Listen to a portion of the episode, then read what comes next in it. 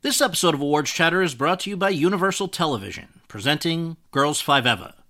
Girls5eva follows a one-hit wonder 90s girl group who attempts a comeback while hilariously navigating family and relationships, plus the joys and pains of middle age.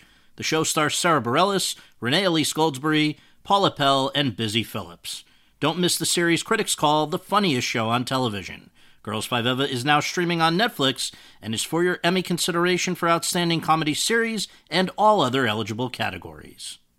Hello, it is Ryan, and we could all use an extra bright spot in our day, couldn't we? Just to make up for things like sitting in traffic, doing the dishes, counting your steps, you know, all the mundane stuff. That is why I'm such a big fan of Chumba Casino. Chumba Casino has all your favorite social casino-style games that you can play for free anytime, anywhere with daily bonuses. That should brighten your day a little. Actually, a lot. So sign up now at chumbacasino.com. That's ChumbaCasino.com. No purchase necessary. VGW Group. Void where prohibited by law. See terms and conditions. 18+.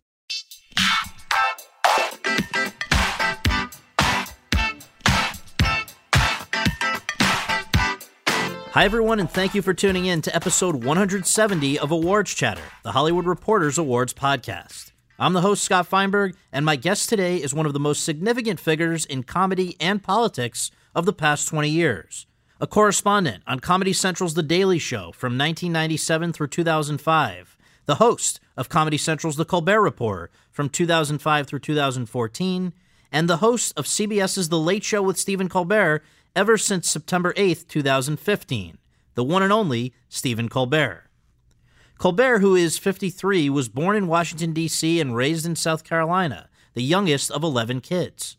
His life was rocked at the age of 10 when his father and his two brothers closest in age to himself were killed in the crash of Eastern Airlines Flight 212. By that time, his other siblings were all older and out of the home, meaning that Colbert and his mother largely were left to take care of each other. And it was out of a desire to brighten her spirits that he gravitated towards comedy, with which he became increasingly obsessed, and acting, which is something she had wished to pursue when she was younger. After 2 years at Hampton-Sydney College in Virginia, he transferred to Northwestern University in Chicago, where he became a theater major and, after meeting the legendary Del Close, also began wading into improvisational comedy, ultimately at fabled Second City. There, he understudied Steve Carell, who he would later recommend for a job at The Daily Show, and became particularly close with Paul Dinello and Amy Sedaris, with whom he would later co-create, with Mitch Rouse, the Comedy Central comedy series Strangers with Candy. But first, he endured several lean years in New York, to which he moved for a job on the short-lived sketch comedy series Exit 57, and where he remained for a short but memorable stint writing for ABC's The Dana Carvey Show, where he and Carell also played Ace and Gary, respectively, in Robert Smigel's The Ambiguously Gay Duo cartoons, which they reprised on Saturday Night Live. Subsequently, a brief tenure filming humorous segments for ABC's Good Morning America led to a gig on The Daily Show, which still was hosted by Craig Kilborn, but 2 years later was taken over by Jon Stewart, with whom Colbert hit it off and who empowered Colbert to create interesting characters with a political point of view for field segments. The self-important newsman personality that Colbert adopted, quote-unquote Stephen Colbert, evolved from a very serious Stone Phillips type into a more buffoonish and self-aggrandizing character modeled after a number of talking heads of the time, but particularly Bill O'Reilly, and was instrumental in turning The Daily Show into one of the most popular and influential programs on television. During Colbert's time on the show, he shared in 2 Peabody Awards and 3 Emmys for Best Writing for a Variety, Music, or Comedy Program, while the show itself won 5 Emmys for Best Variety Series. Quote-unquote Stephen Colbert became so popular that Stewart and Colbert ultimately decided to create a spin-off show for him, The Colbert Report, which would follow The Daily Show each night. And for the next decade, few, if any, people on TV more effectively or humorously reported and mocked the news and newsmakers of the day than those two. Along the way, Colbert picked up another 2 Peabody Awards, another 4 Emmys for Best Writing for a Variety, Music, or Comedy Program, and 2 Emmys for Best Variety Series. In April 2014, it was announced that David Letterman would be vacating his job as host of CBS's late-night institution, The Late Show, and to the surprise of many, that Colbert would be replacing him, trading in cable for broadcast, 4 half-hour shows a week for 5 hour-long shows a week, and, most significantly, retiring the character of quote-unquote Stephen Colbert for something that few people had seen before, Stephen Colbert himself.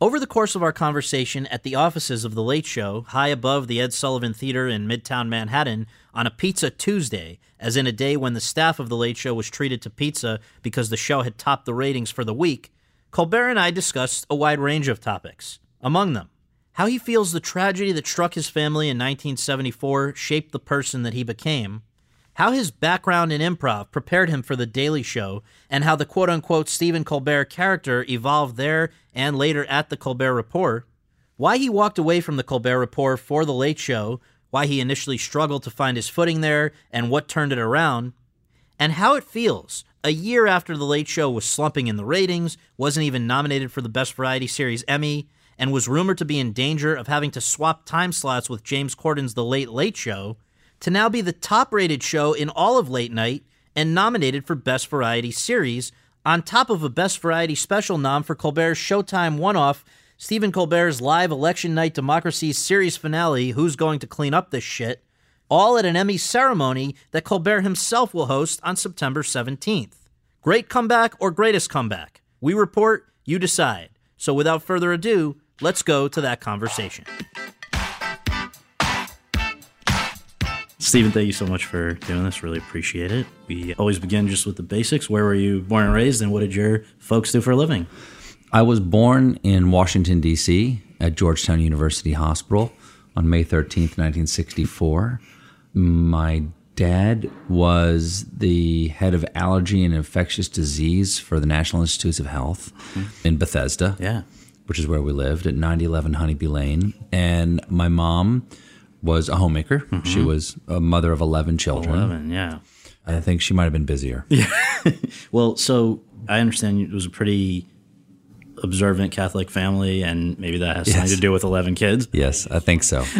How do you think you were shaped by the fact that that was the case as far as the role of religion in your life, and also the fact that there were so many kids, you being the youngest? Two great questions, totally different. Yeah. One is what is the role of religion in the life of the Colbert family? Yes. Where to begin? What is the role of marble in the shape of a statue? I mean, it was so important. On a certain, pedestrian level, we went to church every Sunday, but we also said our prayers and not grace at meals is the odd thing. That's, I think, when I was a child, at least, that was less of a Catholic thing. Mm-hmm. That was more of a Protestant thing, at least where I lived. Yes. Prayers every night, prayers all the time, offering it up to God if there was something wrong, if you had some trouble. Mm-hmm. Well, Mom would say, offer it up, offer it up, whatever you were suffering through right now. Right. And she would say, there's another jewel in your crown. Right. When you get to heaven, because we all have crowns, we get to heaven, and we always say, oh my God, my crown's going to be so heavy when I get up there. My mom made Halloween costumes of the saints. Like, so whatever your saint is, St. Stephen would wear rags and carry a stone because he was stoned to death. Right. So it was sort of infused in every aspect of our lives. And my father was an intellectual, a real one, I believe. His idea of fun was reading French humanist philosophers like Jacques Maritain, Lemblore, and Christian humanists, Yeah. So, I don't know, faith was just enormous. And my father and two of my brothers died when I was younger, and that brought home the needs of the faith, or the faith served my mother and myself and my family in a profound way, because you're faced with this enormous suffering, and then you get to the essential message of the cross, which is that God made man suffers with you and therefore can love you fully because he fully understands the human experience. And then you are given hope of redemption by the example of Christ.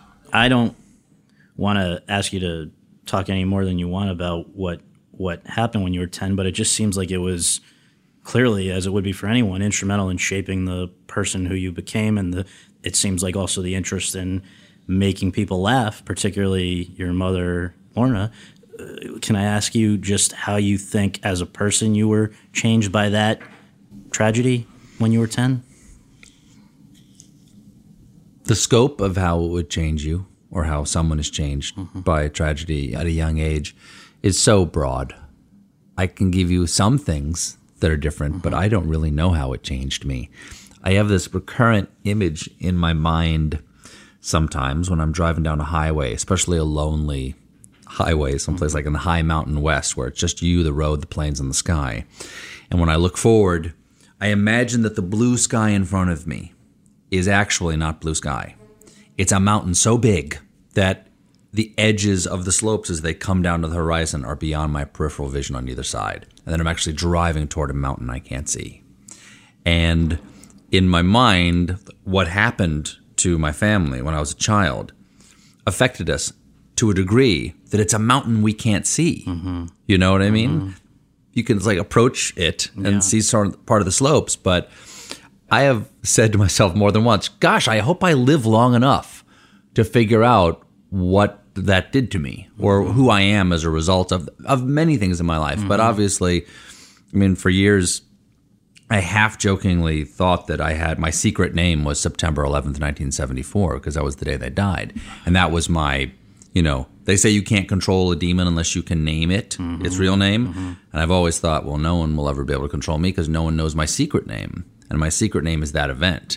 And that is, it's almost like that event created a labyrinth in my mind in which I could hide when I was younger. No one could find me if I went into the labyrinth of that experience.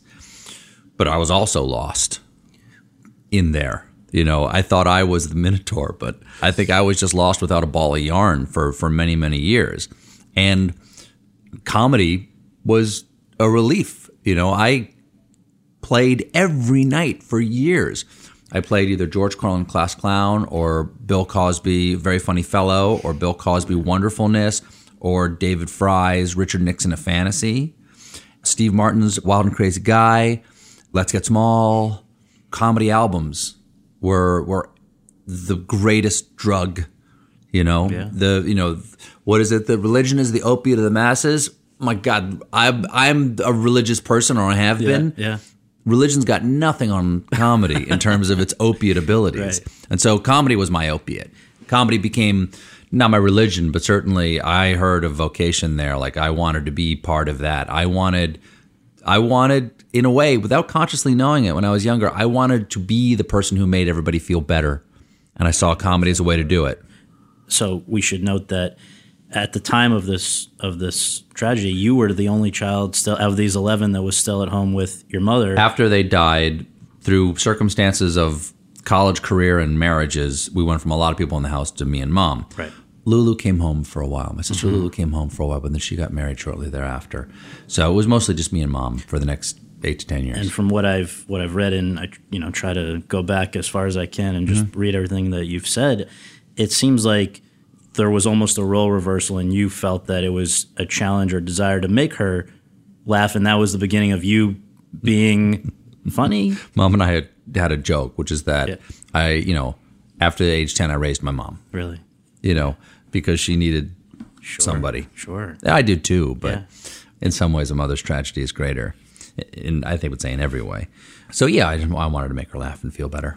And she is a great audience. She was a great audience. She made it in some ways, there's no one you want to make feel better than your mom. Yeah. And she was such a goer. She was so funny. She was a great audience. She had studied to be an actress when she was younger. She introduced me to art and music and theater and opera, and she was a great guide for my artistic interests. And at the same time, she was the ultimate person to make laugh. My sense is that for you were taking care of her, but the way you I guess took care of yourself, aside from the comedy albums that you would listen to regularly, you were also beginning to do various types of writing, a lot of reading, and then right, and then the big thing that I found really interesting, because I almost wonder if it's metaphorical on a few levels, you were getting into Dungeons and Dragons in a major way, from what I read. This is a game where you sort of escape into fantasy and assume a persona other than your own, which rings some bells for things later on. I just wonder, was that sort of just a way to get out of your own head? I don't know. I mean, it was play. Yeah. It was game playing.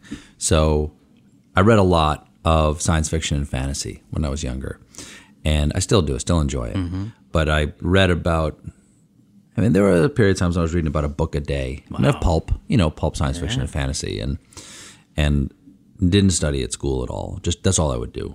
I would read at school, and they take the book away from me. I'd get it back at the end of the day, or the week, or the month, or the semester, or whatever. And then I would read as soon as I got home, and I would go up to my room. Instead of doing homework, I would read, and then I would get into bed and I would read. And sometimes I would stay up all night. I would just read book after book. I'd read a couple books a night, and then I'd go to school the next day without having slept at all because I was reading all night. And it happened, many times actually.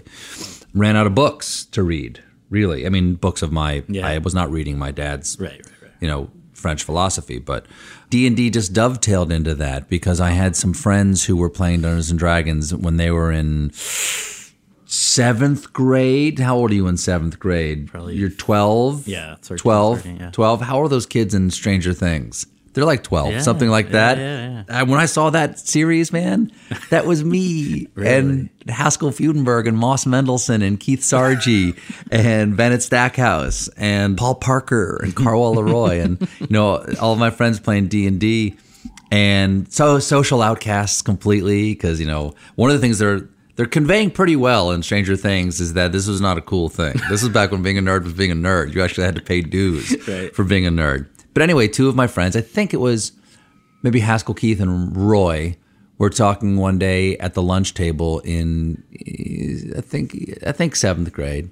And they were talking about the night before they had been on a adventure and they had been outside of a iron-bound oak door and had listened and not heard the giant rats until they went in. I'm like, what are you talking about? And they explained to me, player characters and non-player characters and monsters you'd encounter and probability hit tables and armor classes and, enchanted objects. And I was 100% in. And this was... And we'd already started playing Metamorphosis Alpha. Do you know what Metamorphosis Alpha is? No. Okay, so D&D really took off. But before there was D&D, there was another game created by Gary Gygax, also the creator of Dungeons and Dragons. So there's some... I think probably people debate maybe that, I don't know. Right. But Gary Gygax, he created a game called Metamorphosis Alpha, which was really kind of based on Heinlein's universe short story where there's a colony ship going to Alpha Centauri, let's say. I can't remember where it's going, Tau Ceti. Right. And it's such a long trip that the colonists are in stasis and the crew is running the ship. And the ship's so big and the journey's so long that the crew dies, the colonists wake up, and they don't know where they are. Mm-hmm. They go for so many centuries that civilization falls within the ship, and they revert to a barbarous society. And the one thing you're not supposed to do is go up toward the captain, which is sort of like God. And Metamorphosis Alpha was you're on the universe ship, essentially, and can you survive a ship that's full of mutants because of radiation leaks and stuff like that? This I just loved it. But yeah, I suppose it has something to do with wanting to be an actor.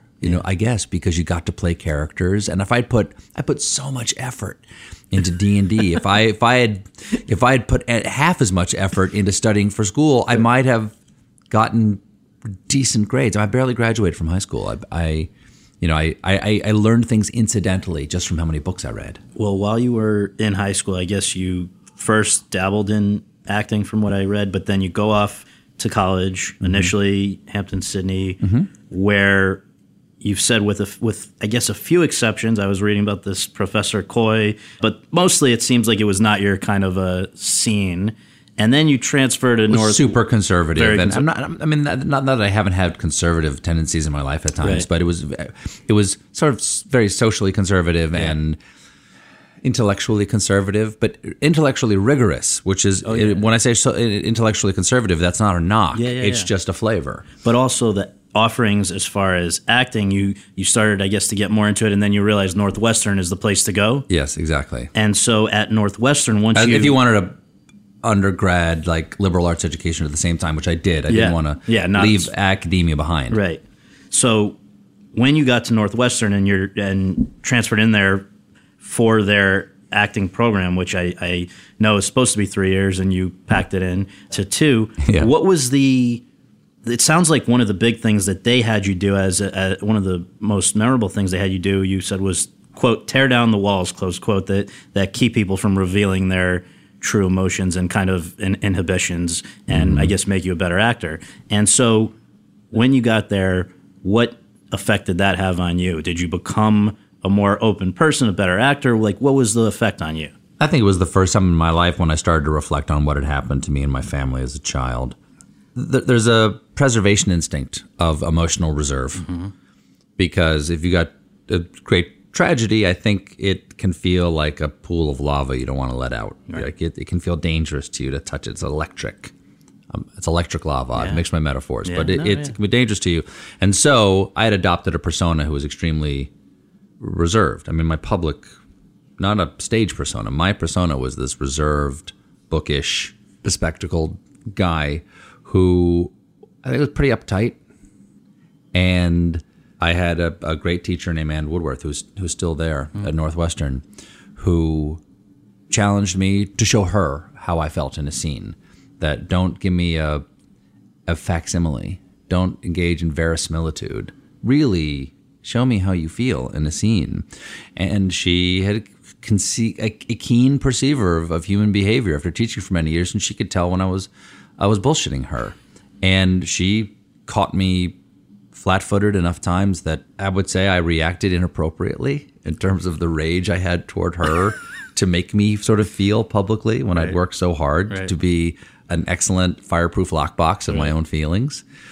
And she encouraged me to go to, like, she got me to go to therapy. She was incredibly influential in my life. And I think a lot of the skill that I gained as a performer actually was after college, but she was probably my greatest influence to accept that I can't hide from my feelings. And that certainly made it easier for me to talk with my friends and my family about my feelings about my father's death, which I could not do at all when I went to college. And you said a lot of it was just acknowledging, unlocking totally understandable anger, right? It was anger that you had to get out. Sure.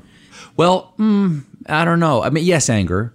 But I think that one of the things I learned from Anne is that anger is actually the last line of defense before I show you my true feelings. And it's grief, really. Yeah. It's loss. Yeah. But anger is actually a shield that you can put up.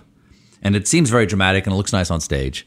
But you know what I mean? But the rarer is, well, why are you angry? Right. You're angry because you're actually in grief. Right. Because you've had something taken from you. Of course. Or you're angry because you've been made afraid that something else would be taken from you. Or whatever the source of it is. But anger is often the last mannequin of how you really feel. Sure. It's not quite you, but it looks a lot like you.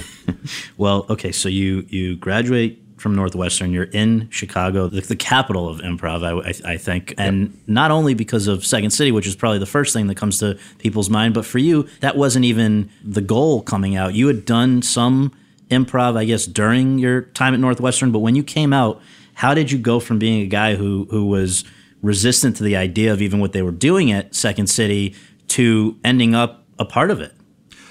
I wasn't resistant to what they were doing at Second City. I had studied, I had performed the Herald Improv, the Improv Olympic, and it was a very sort of pure form of improvisation. And what I mean by pure is there often would not even be a suggestion. You would just go start improvising. Or if it was a suggestion, it would be the simplest, most mundane, the most prosaic examples. Like the suggestion is paper, and that's it. Then you go improvise an hour, one act, or a 3-act, 1-hour improvisation that has a real play-like feel to it.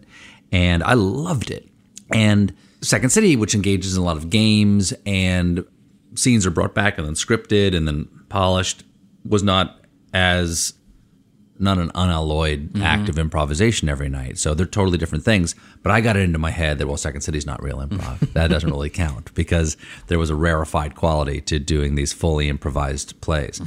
But then when I graduated from college, I went and traveled for a while and did some work overseas. But when I came back, a friend of mine was the box office manager at Second City. And she said, I know you don't have a dime. You got no place to live. You're sleeping on a friend's floor. I weighed 55 pounds less than I do now. I weighed 135 pounds, and I was just like a ghost. It was green, and you ever seen those? Somebody puts up every so often these picture of me, like BuzzFeed just did it, me with a beard and the big hair and everything like that. That's around that time. That's about, but that, but thinner than that. Like take another 20 pounds off that's that crazy guy. So she said I could sleep I could work at the box office, and I worked at the box office at Second City, answering phones, you know, booking people, and I just immediately loved it. These people were people of like good intent, trying to do comedy, and comedy saved my life, and so I fell in love with it immediately. I was like, wow, it's one of the earliest examples of me going, wow, I've been really dumb. What like an elitist tool I was to like think that this wasn't worth my attention.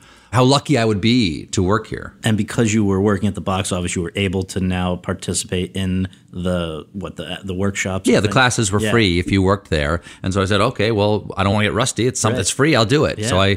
So I worked in the box office. I also waited tables, various places, and then I took classes. It was at the same time, it was like, it's me, Amy Sedaris, Steve Carell, Paul Dinello, Chris Farley. We were all in the program together. And all, I guess, accepted into the touring company in 88? Is that what, like August 88? Me, Amy, Farley, Paul, Rose Abdu, Greg Holloman, Tom Hannigan. I think we were all hired in 88. 88, we were hired to the National Touring Company. I think it was August 9th or something like that. I used to know the date in my head because I was like, oh, I got hired by Second City. It was a huge deal, right? Yeah, I remember when Joyce Sloan, who was the maven of Second City and really of Chicago theater in many ways. She was so important to Chicago theater. She called me up personally to tell me I got in. I remember thinking, I think there might be a place for me. There might be a place for me in entertainment. Wow. You know, I'm in some small way, you know, because the touring company doesn't work that much. I was like, I'm a member of the Second City. That's amazing. Which I realized I had seen when I was in high school. There was some special on like NBC or something. Bill Murray goes back to Second City, and they did old Second City sketches, and I totally forgot about it until I started learning the sketches. Like, oh, wait, I saw Bill Murray do this sketch back in 1978 or something. God. Well, among many other things, including friendships that later spawned Strangers with Candy and things like that, it seems like you've said one of the big takeaways of your time at Second City was something that someone there, a director, told you and your colleagues, and I'm going to just quote it back, "You have to learn to love the bomb," close quote. What does that mean? And why is that important in the world of comedy? I don't know. It's got a little bit of a Zen Cohen-like quality to it because I think it means different things to different people. I think you have to find what that means for yourself, if it means anything to you. It was the advice he gave the very first day that we were in Turco. It was the first show we ever did, not the first day. This is Jeff Machowski. And it was me and who was it? Me and Farley and Tom Purcell and Rose Abdu and Janet Jolovitz and Greg Holloman. We had just done a show, and it hadn't gone that great, and the improv set hadn't gone that well. And it was the first time we were ever on stage as a touring company of the Second City. It was on a Monday. When Turco was in town, they could do the Monday show, and we got paid in cash. Like, it was a real green room. Back in the room, you split the house. It was real showbiz. And so we're splitting the house. It had been sold out, so we made some good green. And he took out there was a chalkboard on the wall where he put up the suggestions of the audience, and he just erased it. He said, "Here's who you should listen to at the Second City. Here's who you shouldn't listen to." And the only person he put on the listen to side was the waitresses, the bartenders, and the guy who drove the van. That's great. And he goes, "Everybody else, all the people who are supposed to know things here, including me, don't forget them."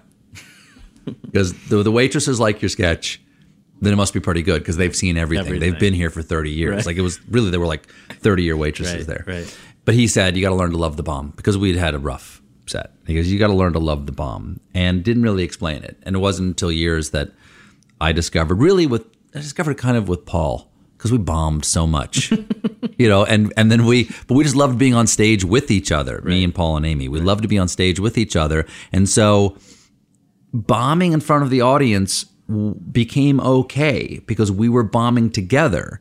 And then the audience, maybe I'm remembering this through rose-colored glasses, they would enjoy it again because we were indefatigable in our enjoyment of the moment.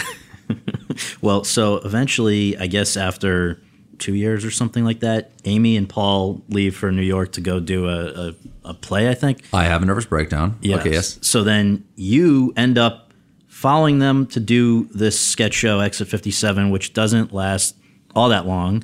And a couple years. Like that, yeah. But that marks the beginning of kind of a period of instability, it sounds like, where you were married with child, and Evie had left her job you know, and she was in New York with me and I was in New York and we got canceled and I didn't have any money. I was in Chicago still. Geez, I was still in Chicago. And I guess I was writing industrials for people. I was writing, you know, for Novell Network Management and Dave All Medical Supply and doing a lot. Yeah, I mean, it's not bad green.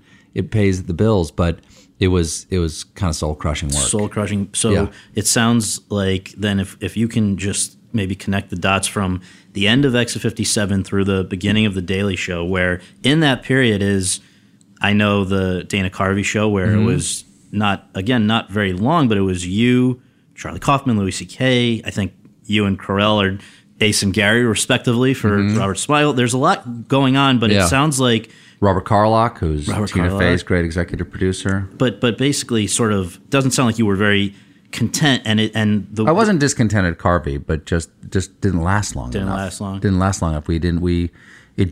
I think we were just really getting pretty good at it on the 8th show when we got canceled. Oh, that 8th show, that's how short it was. Not a lot of... Yeah, we did 8 shows... We had a 13-show order, so we got paid for 13, which is why we finally moved to New York, because I got a network show. Okay. And we made 8 of them, and we only broadcast 7 of them, or ABC only broadcast 7 of them. So it was kind of a famous – that show's a kind of a famous flame-out, because everybody on it, pretty much everybody on it, went on to do a lot of work. Absolutely. And pretty darn good work. Absolutely. They hired really well. Yeah. But then I don't think they could figure out what the show was about. Right. So how does a guy who's been in comedy and all this stuff end up at some point Good Morning America? I'll do the links very quickly. Please, yeah, please. So I get hired to do Exit 57 with Paul and Amy, Mitch Rouse, and Jody Lennon. We do that for 2 seasons. That gets canceled. My wife has our first baby. I'm in Chicago. My wife, who was director of development for the Remains Theater in Chicago, goes to Ashcan. She doesn't have a job. My baby doesn't have a job.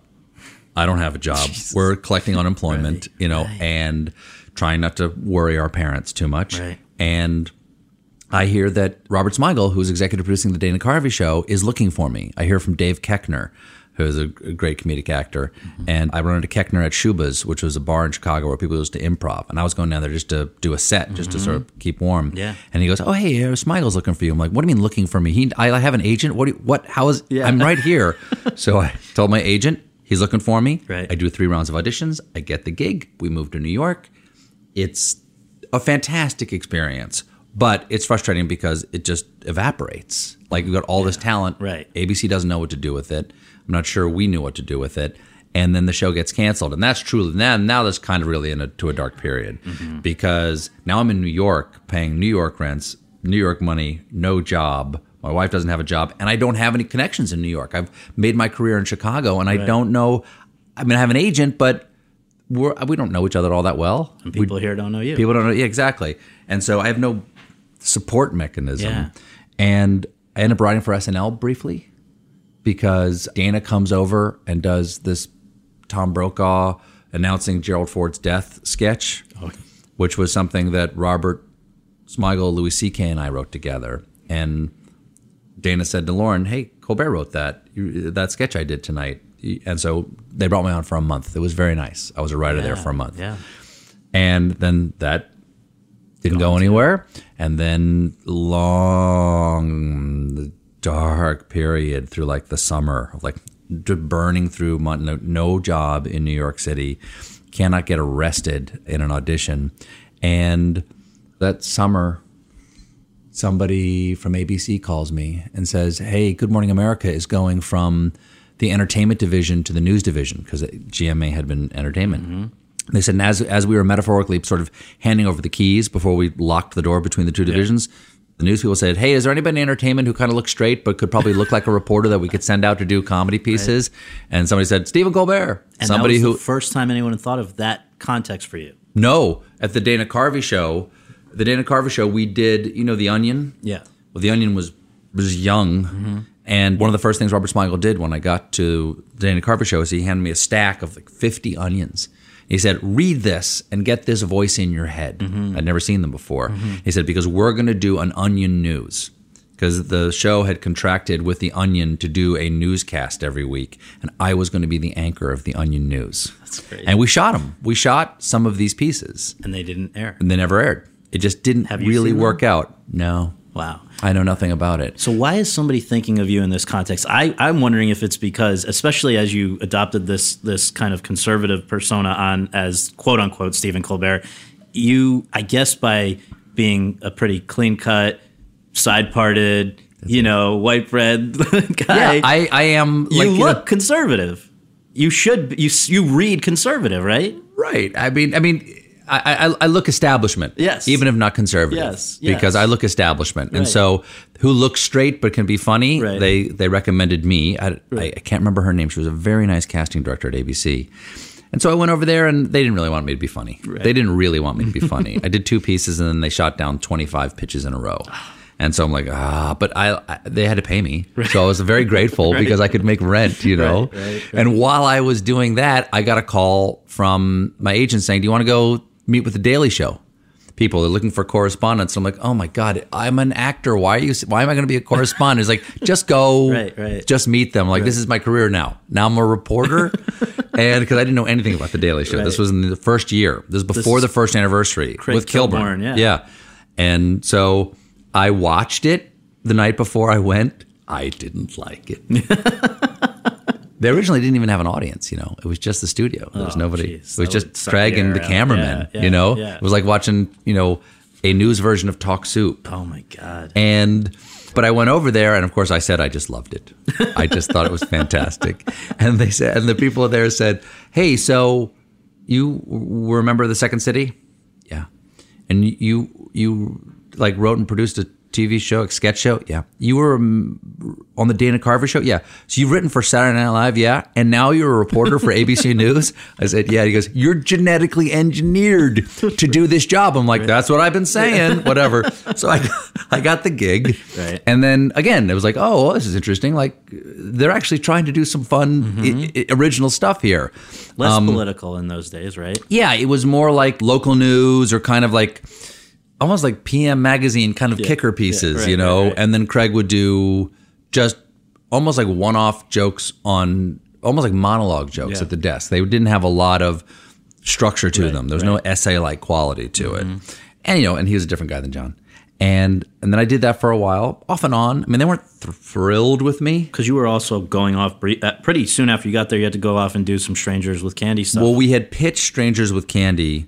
Well, I was doing The Daily Show. They weren't using me much. They thought I was a little sketchy. They thought I was a little too sketchy. Right. They wasn't playing it straight enough. Okay. And I got that note more than once. Oh, my God. And at the time, Dino Stamatopoulos, who had been one of the writers on The Dana Carvey Show, Dino had been made the head writer of a show for Bob Morton and Barry Levinson and Tom Fontana. And they wanted to do Backstage at a sketch show. It was before 30 Rock or anything like that. And or Studio 60 Live on the Sunset Strip. Yes. And he said, why don't you come write it with me? Because we'd gotten along nice at the old show. So it was me, Mike Stoyanov, who was also wrote on Carvey, and Scott Atzett, you know, from 30 Rock, and also from Second City. We'd known each other back in Chicago, and Dino. And so we wrote that show. But while we were working on that show for 4 months in LA, Paul Dinello and Amy Sedaris and I developed Strangers with Candy. And we also, when I was back in New York, we pitched that. So that got picked up while I'm doing the Dino project for Barry Levinson. We also, at night, I'd go home, I'd write Strangers with Candy. With Paul, we wrote that pilot. And then when I got back to New York, Strangers got picked up. I remember it got picked up while I was at The Daily Show one day. I didn't have an office. I had a chair next to someone's desk, Jesus. and I literally had the corner of Stu Bailey, who I think is Carson Daly's exec now. Okay. On the corner of his desk, I'd eat my sandwich there on the corner of his, and that was my desk. And they were offering me, you know, writer, producer, our own show and everything. So I left to go do that. And then we did that for 3 seasons. While continuing to maintain a light workload at The Daily Show, right? You were available. Yeah, when available, because I was under contract to both shows. Right. And I was like a pay to play contract. Right. Like they pay me when they used me, and they liked me. They'd gotten used to my sketchiness, or I had changed. Yeah, and so I was going back and forth. And then the third season of Strangers, I really wasn't there around at The Daily Show because it was super intensive, and Paul and I were writing every word and breaking every story. And during that period of time, this guy named Jon Stewart took over The Daily Show. Had you heard of him? Well, yeah, but yeah, I knew Jon around from like short attention span theater. My wife knew Jon, really? Which was strange. When he got the gig... she's like, "Who's Jon? What's Jon Leibowitz doing up there?" Because she knew him back when he first came up to New York. Because his roommate was dated her roommate or something like that, and so she would. He's this quiet guy in the corner drinking an Amstel Light all the time. Like, he's not funny. What's going on? Oh my God. So she knew him before I did. Wow. And when I came back, when I came back for the 2000 campaign. I remember the first day I really came back to the Jon show. Not that I hadn't done; I'd done bits with him before. Right. Like I did his first show, and but I didn't do much that first year. And he was. We had hit it off immediately. You did. Like I immediately wanted to be back. Yeah. Like I was like, well, if Strangers even goes, I just want to be back here because I could feel that he was injecting the show with purpose and our editorial position. And when I came back, he invited us to like have our own, to put our own thoughts, our own feelings, our own editorial position in what we were doing. It wasn't, we weren't widgets to him. Right. We were creative partners. Right. And when I came back, I was completely blown away by the show he had created in the year that I essentially had been gone. And I realized immediately that I just kind of stumbled into the best possible job on TV. In the second greatest campaign of all time, which we thought at the time was the great. How could it possibly be stranger than this? So Indecision 2000, which is how you guys promoted that coverage, was that the first introduction of quote unquote Stephen Colbert?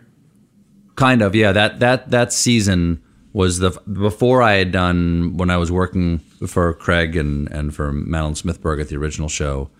That I was doing more of a local news guy. Right. Even my suits were like, I was like khaki pants and blue blazers and regimental striped ties and more like the sports guy who gets to go do a summer kicker. Okay. Or the weatherman. Right. But then I chose different models when Jon came over. Like I chose like, well, I want a little more status. So there's a national show. I want to be Stone Phillips or something like that. This came about because he's encouraging you guys to develop personas and you say, this is the guy I want to be? No, he's developing us to, I don't know, just invest more, and I developed a persona. Yeah.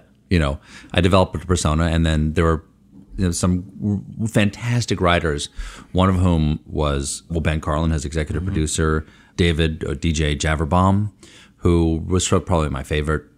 We were the closest writers together there, and he and I were very simpatico in terms of how we could take a self-important ego and inflate and make him part of the story. So it was you guys sitting down and figuring out the humor here, because initially... But it's on a daily basis. It's not figuring out. It's literally, it's incremental. It's like oysters gathering on a bank. There's just a little bit every day. And then a year later, you're like, oh, look, we've developed a persona. Well, because even in terms of the model, Stone Phillips is kind of funny in just that he was sort of the carved and stuff. Like if he is the guy you would think of as like a serious newsman, but he is a serious newsman. No, of course, I know. No, the thing is like Stone is like he's such the total package. Right. Like he has the voice and the looks and the hair and the he's manly. Right, but he's also a very good newsman.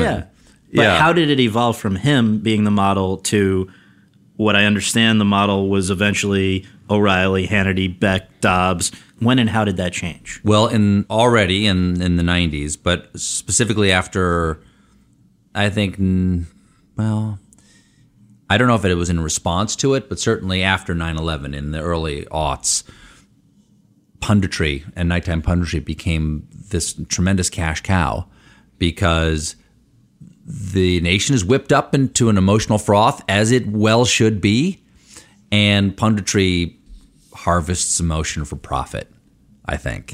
And so the folks at The Daily, Madeline Smithberg saying to me, like, we've got to do something with you we want to do something that's pundit-based and we think it should be you. And so we started doing a commercial called The Colbert Report. Within The Daily Show. And it was just an ad for a show that didn't exist called The Colbert Report. And I was Stephen Colbert. You know, some people give you the truth. Some people give you opinion. Well, he'll give you neither. I forgot what it was. Something like, it's the no fact zone. Right. That was where we first came up with the no-fact zone. And, you know, Colbert, it's French, bitch. You know, it was, and it was like, you know, don't, my name of my book on this commercial was like, my new book, don't buy this book if you don't have any balls.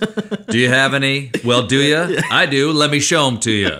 And we would cut me into like interviewing Condi Rice going, Condi, I'll give you the last word. Shut up, you're an idiot. It was stuff like that. So it really does seem like if there was one person more than anyone else who was the model, it would be Mr. O'Reilly. Oh, yeah. Well, he's the king. Like, if you're going to model punditry, there were other people like Aaron Brown, in a way. His sort of, I mean, I've in some ways, like Anderson Cooper, bright as a shiny new penny. Aaron Brown, who was like, would kind of mull over the news and just have his moment of, you know, somewhat Ed Murrow-esque reflection on the day.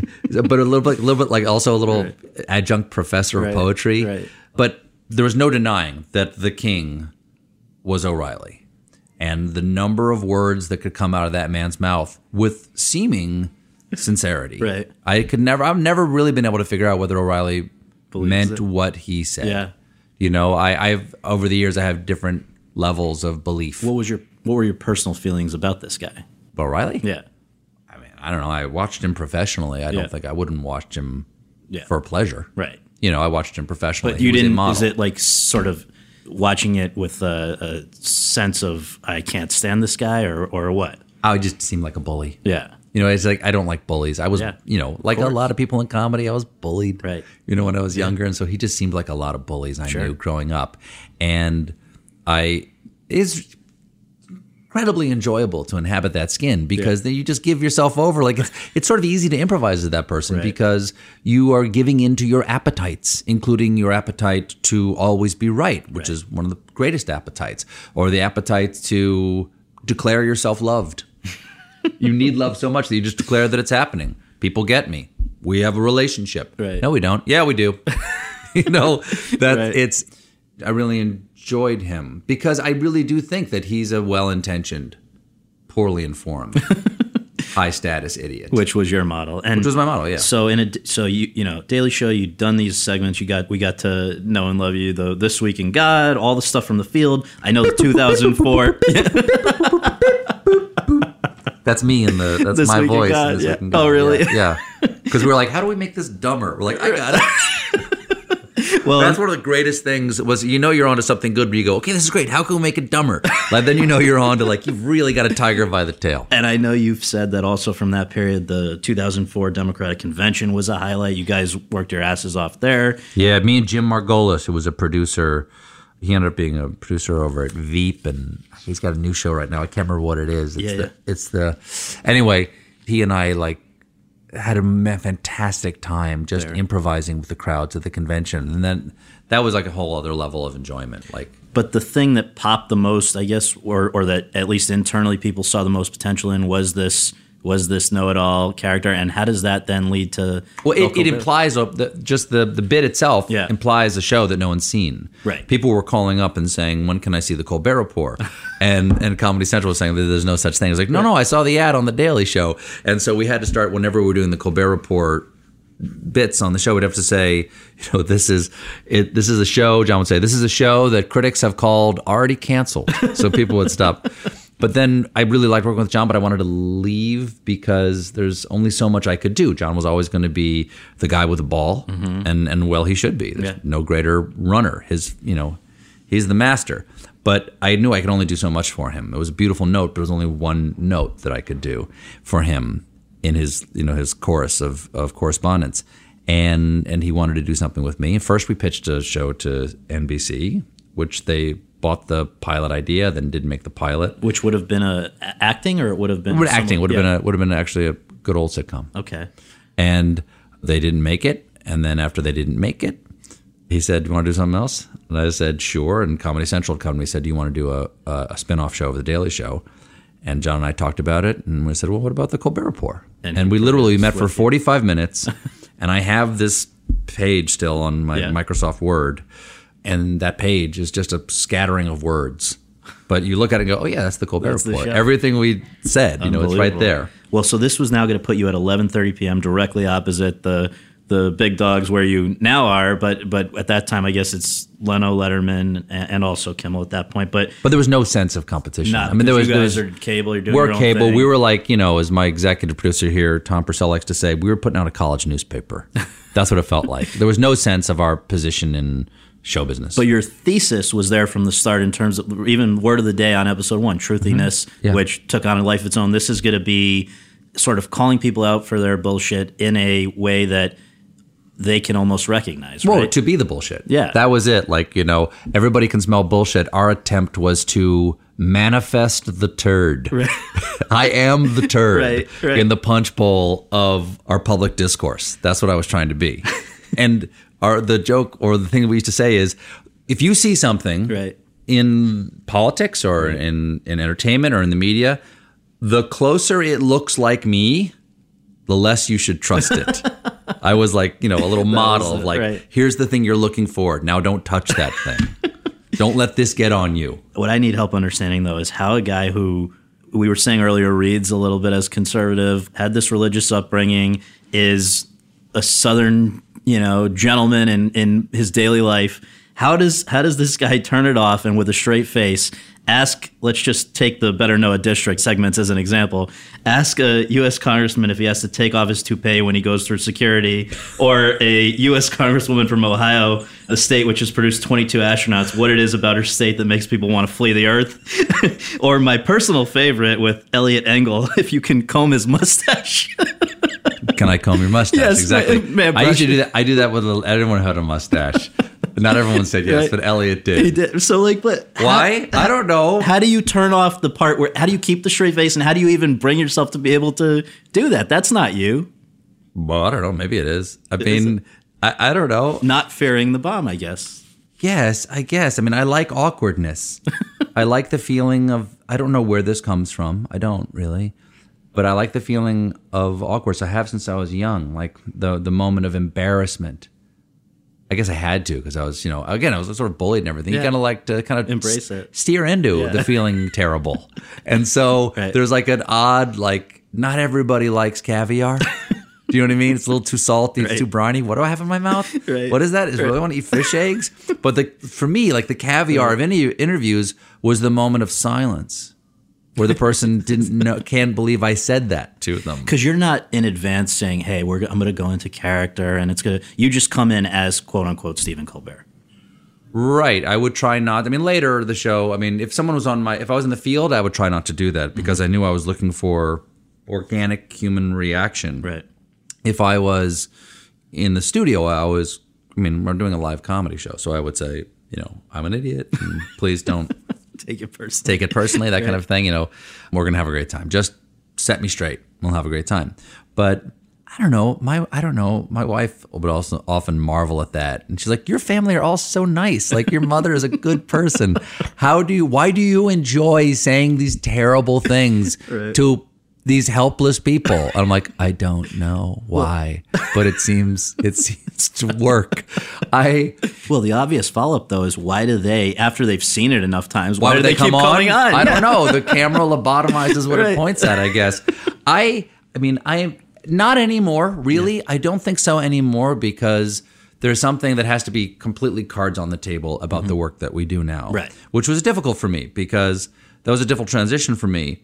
Not because that work is more difficult, but there's a challenge to driving a car straight as opposed to like swerving all over the road, which is kind of what subversive work is. Yeah. I considered myself for many years a subversive, a comedic subversive. Yeah. I look like a perfectly respectable person, but I look like I'm not Protestant, but I look like a WASP. Right. I'm a WASP symbol of the establishment. Right. White, male, Christian, straight. Mm-hmm. Catholicism is another sort of form of conservatism or establishment, you know, because you belong to the Microsoft of Christianity, which is the Catholic Church, you know, and you're willing to toe the line with dogma, and dogmatism itself is a form of establishment. But I don't know, somehow with all that, I was raised to be okay with rejecting the idea or questioning the idea of why am I, quote unquote, America neutral? Right. Why is white Christian straight male somehow the hegemonic figure of America. And I really liked undermining that through my behavior. But to really undermine it, you've got to embrace it first. Right. And so that's why it was all Brooks Brothers suits, you know, and regimental striped ties, and all the, like, America's the greatest country on earth. That's all very sincere. Right. But now, what do you get away with just for believing that was sort of the question of the show. Last thing about Colbert Report is just you and Jon separately and together, as much as you guys often like to downplay it, really became a primary source for a lot of people who maybe don't consume traditional news media. I had classmates at Brandeis University. One guy wrote a thesis, I think, that the two of you are the Will Rogers of this era, and, you know, people are doing dissertations on your influence and all this stuff. When you're, I can tell you why we're not. Okay. Because Will Rogers has a statue in the Capitol building. Yeah. Well, so and I don't think we ever will. Well, but the main thing, though, is when along the line did you realize that that was the relationship that a lot of people had with you, and did it add a sense of responsibility in terms on top of just being funny? Not just being funny, but, you know, on top of being funny. I don't want to speak for Jon, but I'd never heard him downplay, or I wouldn't want to downplay if people said they were informed by the work that I did. Yeah. I think really what I would say, and I think I've heard Jon say the same thing, is that I'm not downplaying that people got their information, but that's not our intention. Mm-hmm. Our intention, the information is there so that we can do the jokes on this information that's very interesting to us. Because you can't do these kind of shows, this show I'm doing now, or the shows that I did before, without caring, without giving a damn about what you're talking about. I mean, you can, but boy, that'll probably get to pretty grinding work if you don't have some emotional attachment to it. So we're writing our jokes off of something that people care about, and that is given the status of important because it's in the news. Right. And if people say that we influence them or they get their, that's fine. I can't dictate how people feel and what people get from the work that I did. Mm-hmm. I would only say that was not the intention. Right. And so our intention, or my intention, and our responsibility always remains the same, is to tell jokes. Being factually accurate helps you do the joke because the devil's in the details. Right. And also, if you do a good joke on a story today and do your best, I mean, not always, obviously, but do your best to try to inform the audience accurately while you tell the joke, you can build a joke on it tomorrow or another joke today. If it's all make-em-ups, then it's a one-off and you'll never get back to it again. So that's the responsibility, is to do the best job I can. Right. And that job is comedy. Yeah. It happens to be on what happened today. Right. And now on this show, it's, well, what's everybody talking about today? Right. Well, just as we enter the final homestretch here about the Late Show. And here comes Rusty. In the final quarters, Reyes, Glockenspiel, Crystal Shins, and Cropworthy. Cropworthy in the lead. Okay, so it's April 2014. Letterman announces he's going to retire. You hear this. Are you thinking... I was watching TV, and I think they broke into, like, Wolf Blitzer told me. Really? The Letterman's... I was getting ready to do the show, like, David Letterman is apparently, according to a tweet, it was one of the members of REM tweeted it. Oh, yeah. David just said that he was stepping down. Yeah. Now, when you hear that, you're thinking... I might like to end my show and take over that job, or did someone else raise that idea? I'd already decided I wasn't going to do the show anymore. It was April 2014. In the summer of 2012, I signed a 2-year contract. Knowing that was it. Knowing that was the last one. I'd already told my agent, and I told my wife, and I told Jon, and I think maybe my assistant, you know, but that was it. That was it. And so I didn't know what I was going to do next. I had an idea, or a couple of ideas for shows or movie scripts, that sort of thing. But the idea, I would never. I mean, I was curious if Dave ever went, if they would ask me, you know, because I don't think a lot of people even thought you would be interested, because you had been someone else. You'd been other than yourself for so long. And, no, I was an actor, right? And this is not acting. This is not acting. So this is different. How soon did you think I actually am interested in this? Well, the very first thing I said to my agent when I found out that they were making some overtures. Yes, you know, it wasn't a. Yes. Certain thing. Yes. Was Baby Doll. I said, Baby Doll, the last thing I ever thought I would do next is something harder. Mm-hmm. And he said, it won't be hard. It'll be easier. Oh, my God. It'll be easier. Oh, my God. Because you don't have to do the character like that. Well. Yeah.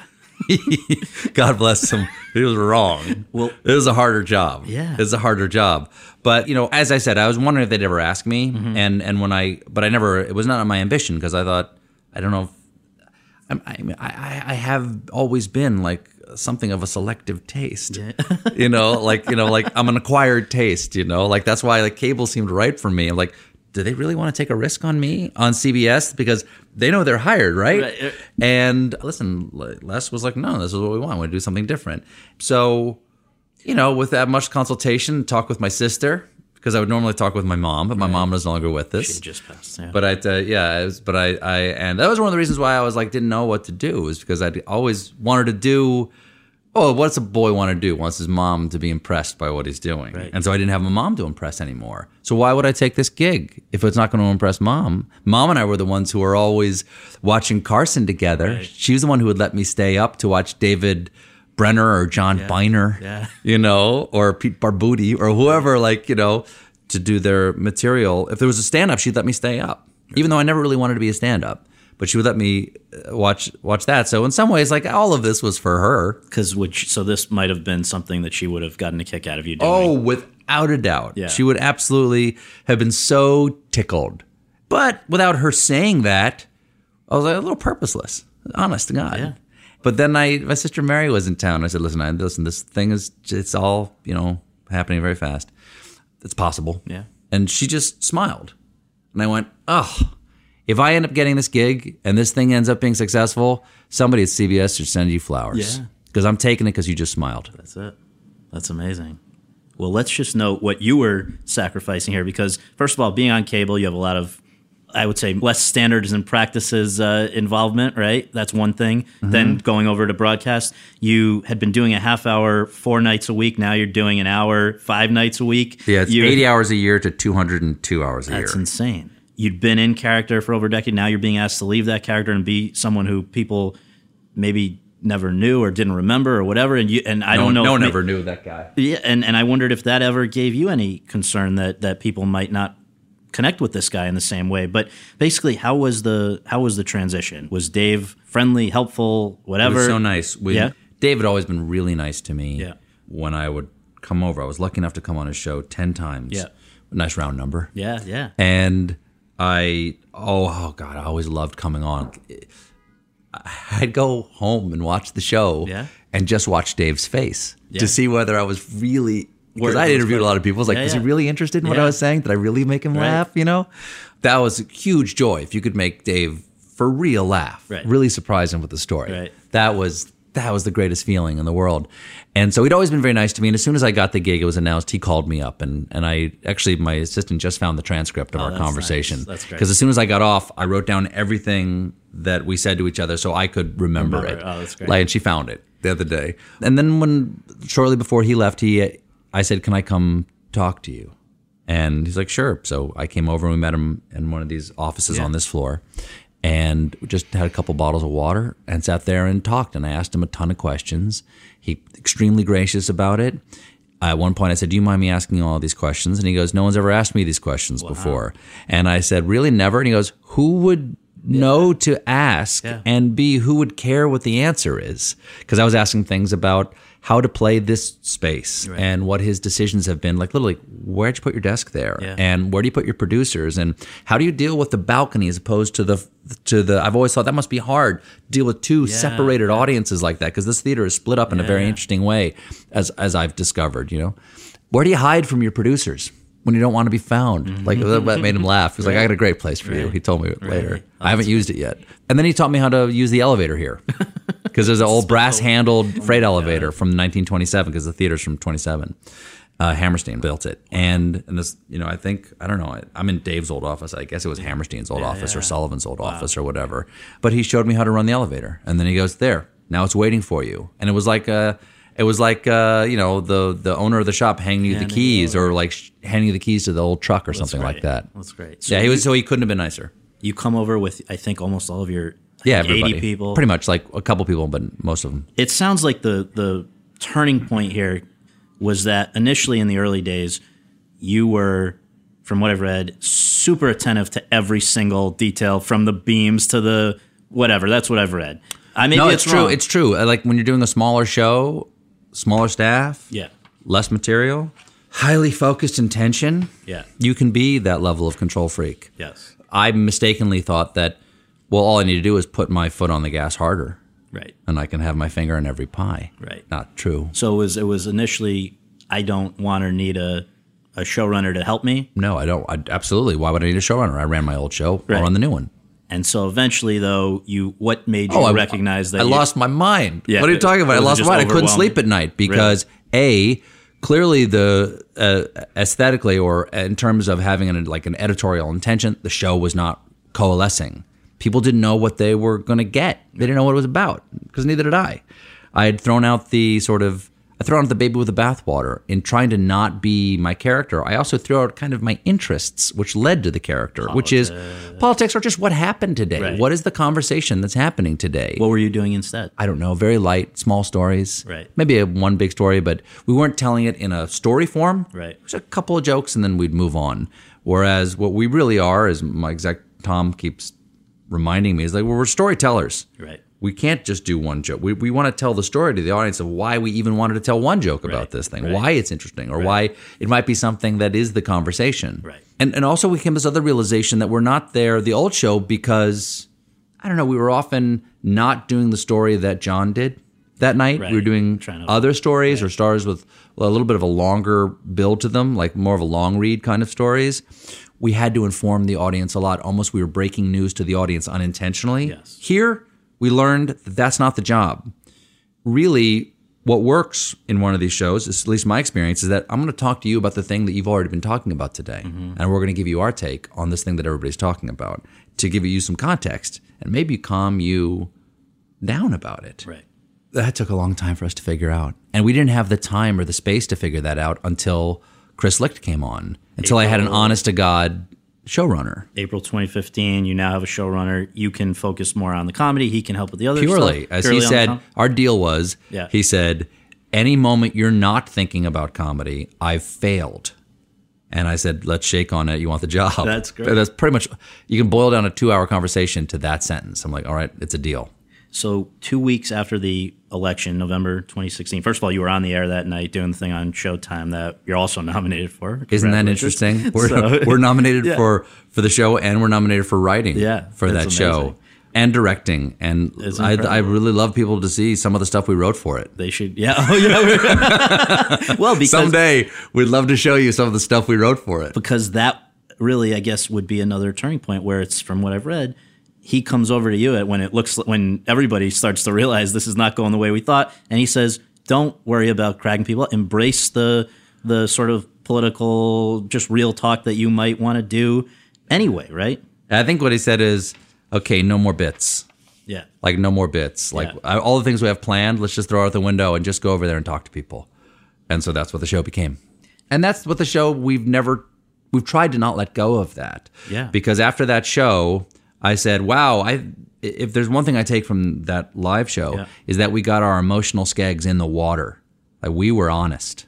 And I'm not saying that we fulfill that ambition every day, but we try. Oh, yeah. When we're finished rehearsal, one of the things we'll go down, we'll go to the room and we'll go like, well, how do we really feel? Like we got a lot of good jokes here. Mm-hmm. Do we mean them? Because there's jokes that are, one of the things I learned from John is that there's a successful joke and there's a joke that you mean. Mm-hmm. And they're not always the same thing. And it's better in the long run to do the joke that you mean. And don't worry so much about the successful joke because ultimately you're good enough. You'll make that joke work. And so that's one of the things that we try to remind ourselves every night. Like, okay, what do we really mean? What's our emotional state here? Who am I in representing a collective emotional state? And can I honestly represent that? Or is it just purely my state? Because sometimes it's just mine. Mm-hmm. But, you know, the job of being a host of one of these shows is your tip of a spear. Right. You know, my Twitter handle says Stephen Colbert vehicle for a reason. I'm a vehicle for a lot of ideas on a nightly basis. But that show changed us because it showed me the value of just not pretending to feel some way you're not. And that leads to this last question, which is just what's happened since then. 2 weeks after the election, you are #1 in the ratings for the first time. May 1st. In response to Trump's treatment of your CBS colleague, John Dickerson, you had that famous cockholster. I'm not familiar. Rant, you may have heard. I'm not familiar. I like a lawyer present before I. Basically, what's happened since then? It seems like from in the last year, you, not The Tonight Show, are now number one in the ratings. This is the first time that has happened in 22 years, except for the Conan J transition year. I don't even think that year because maybe even not. This is the first season. First full season. Full season that CBS has won in 22 years. A year ago, you were not an Emmy nominee. This year, you are an Emmy nominee, and your primary competition, that has flipped. And people they can't seem to get enough of it. And so I get, everybody is today talking about Scaramucci from yesterday. It's just become a pattern where it feels to me, and I'm not in it every day, that the whole paradigm has shifted. And so I just want to ask you as a final question, how are you different? And in what ways are you better than you were a year ago? And what is your outlook for the future of this whole thing that I imagine you're going to be a part of for a number of years into the future? I hope so. I'll tell you, there's a lot of things that have changed. I have an even deeper respect for Kimmel and Fallon and Conan and the people who came before us. I always respected their comedy, but I really respect them professionally because I didn't know what they were doing until I got here.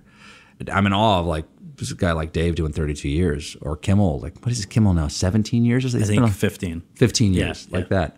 Anyway, I've always been friends with those guys. There's in late night now people get disappointed that there's not no feuds. There isn't a feud. Right. But now I actually have a deeper respect for all of them than I did before. I've learned to trust my staff. Yeah, because being a control freak is mild form of distrust. If you know what I mean. Yeah. And doing the live shows, which you didn't You've done a lot more ask of those. About, but we did 17 or something live shows over the past year.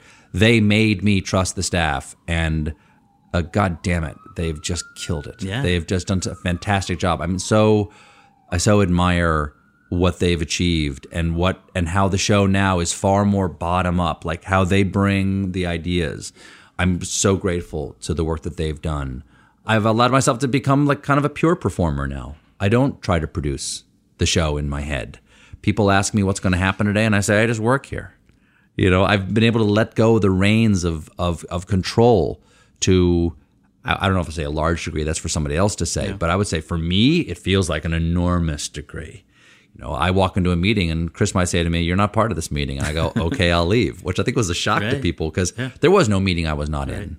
Before for years, for a decade, letting go and just enjoying being on stage with the audience. That's kind of what I realized why I took this job is I wanted to change as a performer.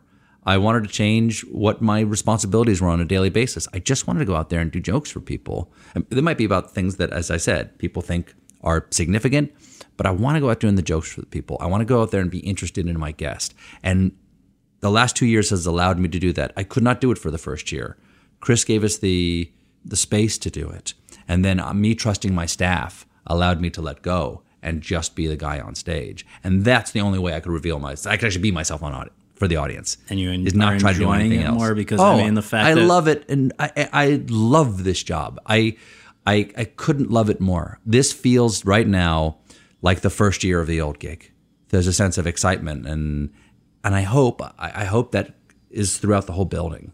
That people feel like they've created something new that wasn't here a year ago, and they paid their dues in that first year. It was hard on everybody because you don't want to, it's just as hard if no one's watching. Right. It's just as hard if you're getting critique for not having found your footing. I'm so happy for them that they've got the reward of now having created something that people can appreciate and more people see on a nightly basis. Thank you so much for doing this. And I'm very excited that you guys that you're going to the Emmys not only as the host. Oh, yeah. Hey, that's going to be fun. Which will be fun.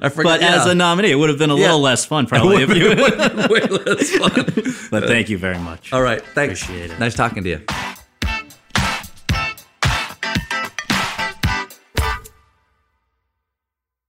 Lucky Land Casino, asking people, what's the weirdest place you've gotten lucky? Lucky? In line at the deli, I guess? Aha, in my dentist's office. More than once, actually. Do I have to say? Yes, you do. In the car, before my kids' PTA meeting. Really? Yes. Excuse me, what's the weirdest place you've gotten lucky? I never win and tell. Well, there you have it. You can get lucky anywhere, playing at LuckyLandSlots.com. Play for free right now. Are you feeling lucky? No purchase necessary. Void where prohibited by law. 18 plus. Terms and conditions apply. See website for details. Okay, round two. Name something that's not boring. A laundry? Ooh, a book club. Computer solitaire, huh? Ah, oh, sorry. We were looking for Chumba Casino. That's right. ChumbaCasino.com has over 100 casino-style games. Join today and play for free for your chance to redeem some serious prizes. ChumbaCasino.com. No purchase necessary. Void where prohibited by law. 18 plus. Terms and conditions apply. See website for details.